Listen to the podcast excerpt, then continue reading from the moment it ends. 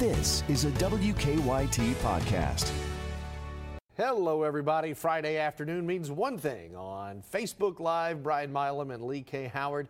We have got a power packed weekend of sports. We have everything you need. We've got basketball, we've got volleyball, we've got football.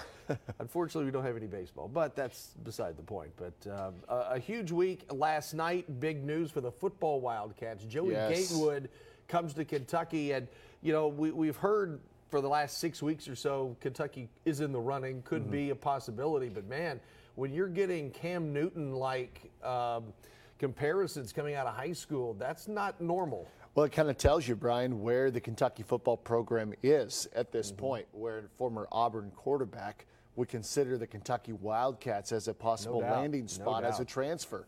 I mean, and, and, you know, he is a special talent. I, I wonder how that's going to work out as far as next year, how everything mm-hmm. shakes out. But you've got to, I mean, you can't deny a guy of that talent if he wants to come to your school.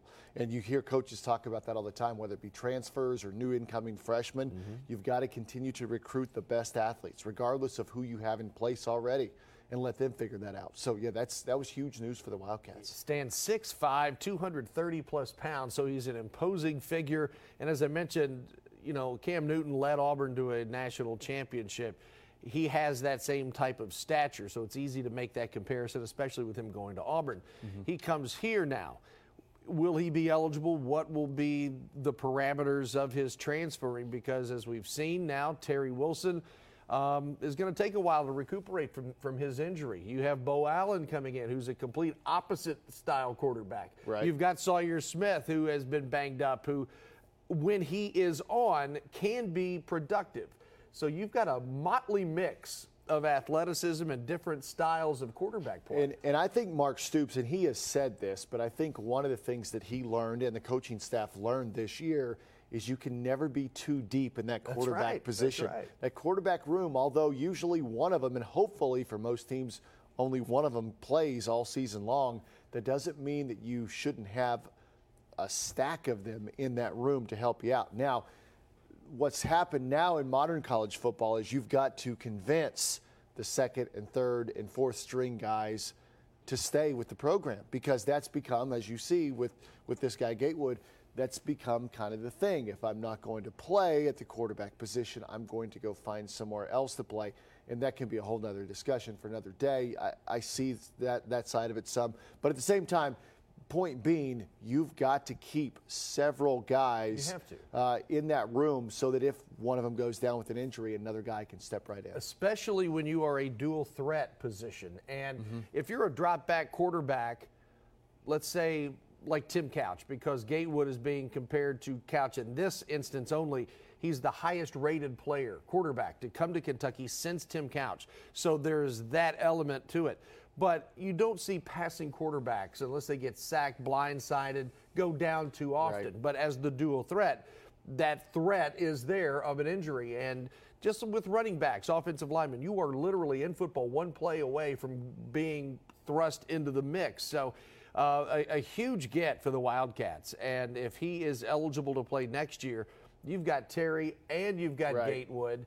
Um, man, that's a heck of a duo. It really is. And of course, this year you've had Lynn, and what Lynn did last week against Louisville was unbelievable. Yeah. What he was able to do, and now the Cats are just about to find out that bowl destination. Exactly, and that's the other part of Sunday. When we figure out who's winning all of these conference championship games, we will know where the Wildcats will be heading for their bowl game. There has been a massive amount of speculation. Mm-hmm. Yes, it's going to be the Belk Bowl. It's going to be Music City. It's going to be here it's going to be in Florida. And I think if you liked, uh, if you liked what happened last year in the Citrus Bowl and you enjoyed going to the TaxSlayer Bowl, I have a hunch, a great hunch, you're going to be going back to See, Florida unless something really right. weird I happens think, during the championship game. I think there's the best ca- the best scenario that will probably happen is the Gator Bowl. I think that's the most likely scenario, the Gator Bowl in Jacksonville. Yeah. But I think the next best is probably Charlotte. I think the Belk Bowl is a real possibility. I don't think that they're going to end up at that at the uh, at the Tampa game. Which one is that? Is it TaxSlayer? Well, you got the, the TaxSlayer, the Outback, Gator Outback. Bowl, and the Outback I don't think Bowl. Kentucky ends up in the Outback. I don't think that happens. I think it's the Gator Bowl or the Belk Bowl, and the Music City Bowl as a, as a long shot. Yeah. I think that's kind of where they are right now. And, and like you said, it does depend a little bit about about these conference championship games. If there are some upsets, well, then of course that drops some of the other. Like if Wisconsin beats Ohio State, for instance, tomorrow night. Uh, you know, then that might drop some teams down and push Kentucky down to the Belk Bowl, for instance, Right. in Charlotte. So this is a very important weekend for the Wildcats. I think Kentucky would love to see Georgia knock off LSU because that would keep Georgia in the Final Four mix. LSU's not going to go anywhere unless Right. they get complete 75 nothing or something weird. Kind of like when Wisconsin lost to Ohio State a few years ago, 50 to nothing, Right. and Ohio State went from like number eight to number four and, and got into the mix. But if LSU beats Georgia, that puts Georgia out of the top four, puts them back in to the to the big uh, To the mix, yeah. to the big bowl mixer, and so that could and would push UK down a notch. Let's talk basketball for a second. Kentucky uh, plays Fairleigh Dickinson tomorrow. The big news, though, yesterday, the Cats will play in London, England, against the Michigan Wolverines. That is next season, part of a three-year contract, and this is a big deal. Yeah, I, mean, thought it was Laurel County. Yeah, you were well- talking about the other London. That's that's not the one you were talking No, about. we're not going to Okay. play this one at South or North Laurel Okay. and uh, anything like that. But if, if they did, that still would be kind of cool. Um, but going to London, England to play. I mean, Yeah. Kentucky has played in Mexico. They played in the Bahamas, played in Canada a couple of, uh, what, seven or eight years ago in preseason play. But this is something totally off the chart. You know, John Calipari has always said he's trying to be a step ahead of everybody else, and they want to do things first. And yeah, I know this is not the first time that, that a team has gone overseas to, to Right. play a game, but it's very uh, it's very uh, unique in in a way. So yeah, what a neat opportunity to. Uh, and I don't know how well that's going to be attended. There will be a, a group of fans that make their way over there. I think also this is important. I think Cal's thinking this way every time he makes some sort of big thing like this he's thinking as UK as a as a worldwide brand. No doubt. You know what I'm No- saying? no question So like that. he's hoping they go over there and pick up some Kentucky fans that live there. And maybe, just maybe there's like this really talented, you know, young player, you know, that, that all of a sudden he grows up knowing about UK and he wants to come to the United States. You know, kind of like Yao Ming came over from China and you know what I'm saying? We'll like go there you could even, be a yeah. I'll go even one better. Shaquille O'Neal. He grew up in Germany Sure. because his father was in the military.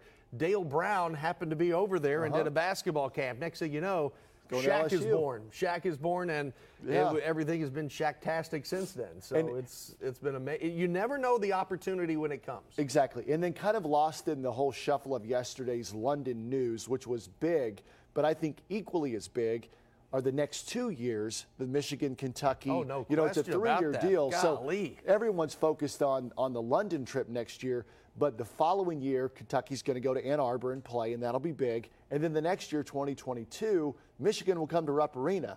And there's a lot of fans who have been like, uh, you know, there's there aren't any good home games in Rupp Arena. Well, you're gonna get one. Well, that's going to be that's going to be one. Now it's going to be three years away, but that's going to be one 2022. So maybe this starts a pattern of other teams agreeing to do home and homes with Kentucky, or mm-hmm. Kentucky agreeing to do home and homes with other teams, however you want to look at it. So that that to me is just as big as the London news in some ways. We're going to take your questions and comments if we have time. We've got just a few minutes left. But, you know, I, I found it very coincidental yesterday when the news came out. It had been 49 years to the day the last time Michigan played against Kentucky in the regular season. They played in the 93 Final Four, met again in 2014 in the Elite Eight. But yesterday, they're going to play in the regular season three times, and the last time was December 5th, 1970. It's Well, that's kinda that's interesting because they haven't set the exact date Right. for It's the gonna London. game. It's going to be early December, so why not do it December 5th and just do 50 years to the day? That'd be kinda cool. How about that?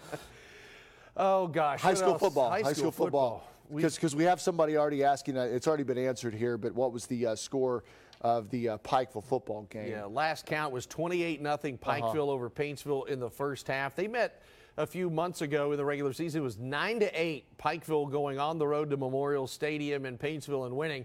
This one is on the verge of not just a blowout, but it's on the verge of a running clock. And th- I don't think anybody from Eastern Kentucky who knows mountain football saw this one coming. Pikeville is loaded, no Oh, yeah. question.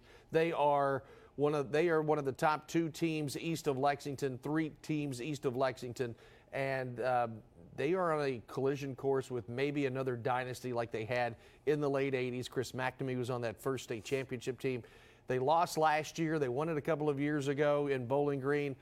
man, it, it's it's that time of the year. Later tonight, you got right. Bell and Belfry, Right, right. two more mountain teams that are going to literally slug it out at the yeah, line of and, scrimmage. and that one looks fun. I mean, the coaches and, and I mean man. that looks like that's going to be.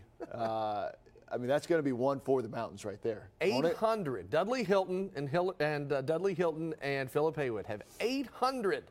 If my math's right, 851 wins between them. Yeah. And Dudley, if you remember, he lost four years. He had the mountain lead, the state lead over Haywood when he went to the University of Pikeville, stayed there four years, leaves after his son graduates, sits out a year, takes over Taylor County. So, in many ways, he lost five and a half years. Sure enough, he's about 50 wins behind Philip Haywood. And Dudley's never lost his state championship. One in 91, one in 97, 91 with Bell, 97 Bourbon, one in 08 with Bell. Philip Haywood has won, what, God, five or six. They won four in a row. I mean, man, they. Uh, this has got a lot Those are of going to be good. storylines. And we're going to have highlights, by the way, of both of those games tonight at 11 o'clock on, on WKYT game time. Uh, and then tomorrow we've got three other big ones. more and, storylines, And, yeah. and those involve some of the central Kentucky area teams with Frederick Douglass, Boyle County, and uh, Somerset. Yeah, So, and, and Douglass, we ran it last night, and you did the story, and I ran it. But Brian Landis and Eddie Eviston, Uh-huh. college roommates, college teammates, won a national title together at Georgetown College, and now they're both undefeated. Somebody's going to win tomorrow. Yeah. A state championship, and for Brian Landis, if he was to win it, it would be his first. For uh, Eddie, he's won. Uh, I think he won uh, at Covcath, obviously, but another one at Newport Central Catholic. So. Everything he does, he wins, and Landis has done a remarkable job in three Yeah. years himself. And Landis told me a funny story the other day when I talked to him about how both he and Eviston were actually recruited to Georgetown College as safeties.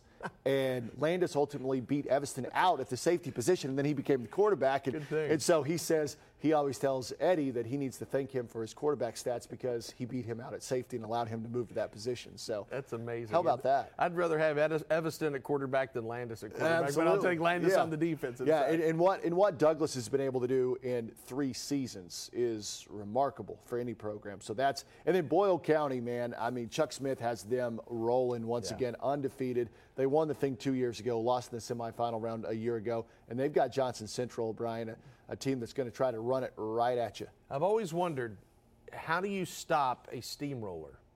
If it rolls slow, it still chews Still up ground. Yeah. If it rolls fast, just get out of the way. And that's what Johnson Central has been for the majority of the last several years. This is their fifth straight state championship game, one and three.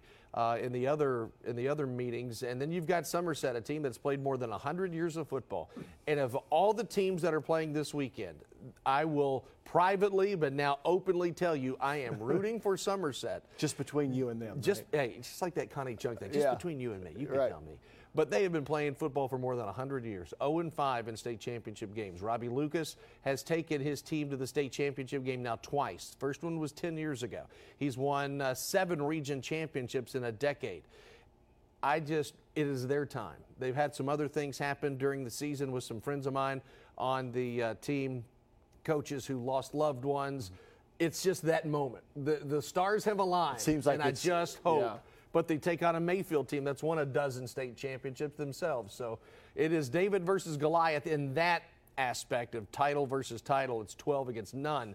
But let, us hope for at least our sake. Come on, Somerset. And, and I heard I heard Robbie Lucas isn't going to shave that beard until they win a state title. Is that true, or did, did I just make that up? Robbie, man, that is. think I just uh, made that up. I let's I hope. Let's hope. I will bring the razor tonight uh, or He ought say tomorrow. that, I'll know? bring the razor tomorrow about 4 p.m. and, and that'll that'll get it done. And then and then Sunday one other game, the six A state Yeah, you got game. Male and Trinity, Male and and, Trinity. and when you think of those two names, the best two programs in Louisville, but you go back to 2002, 59-56, Trinity beats Male. There was only one turnover in the game. That was on the last drive that Male had. Michael Bush launches from about the 25, and it's intercepted at about the goal line. I mean, he went for it all and threw a 75-yard bomb, and it got picked off. Brian Brohm went on to the NFL. Michael Bush, oh, NFL, Yep. considered the greatest game ever. It was the final game at Old Cardinal Stadium, which has now been destroyed. So you've got those two teams. Man, there are storylines, and maybe the RPI does work in this situation. Yeah. It gave us terrible regional championship Yes, games, but it gave us some but really it gave good us, championship games. Gave us other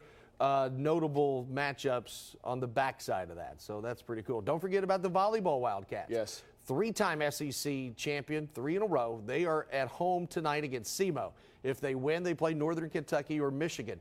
And Craig Skinner, I, I've thought of all of the coaches at Kentucky, no matter the sport, I thought Craig Skinner and Rachel Lawson Okay, yep. have done the best job of anybody consistently building a program from almost nothing Yes. and taking them to deep runs in the postseason. Absolutely. Mark Stoops gets a lot of credit for that for doing for football, but the way that those two coaches you just mentioned, Skinner and, and Lawson, took over their respective programs Man, and brought them to where they are is unbelievable. First round of the uh, NCAA volleyball tournament. So tonight, if you if you want to go over to Memorial Coliseum, that'd be a good place to, to stay inside and stay warm and watch some really good volleyball. No doubt about it. We will be back here with you tonight at 11 o'clock, 11:20 ish or so for game time.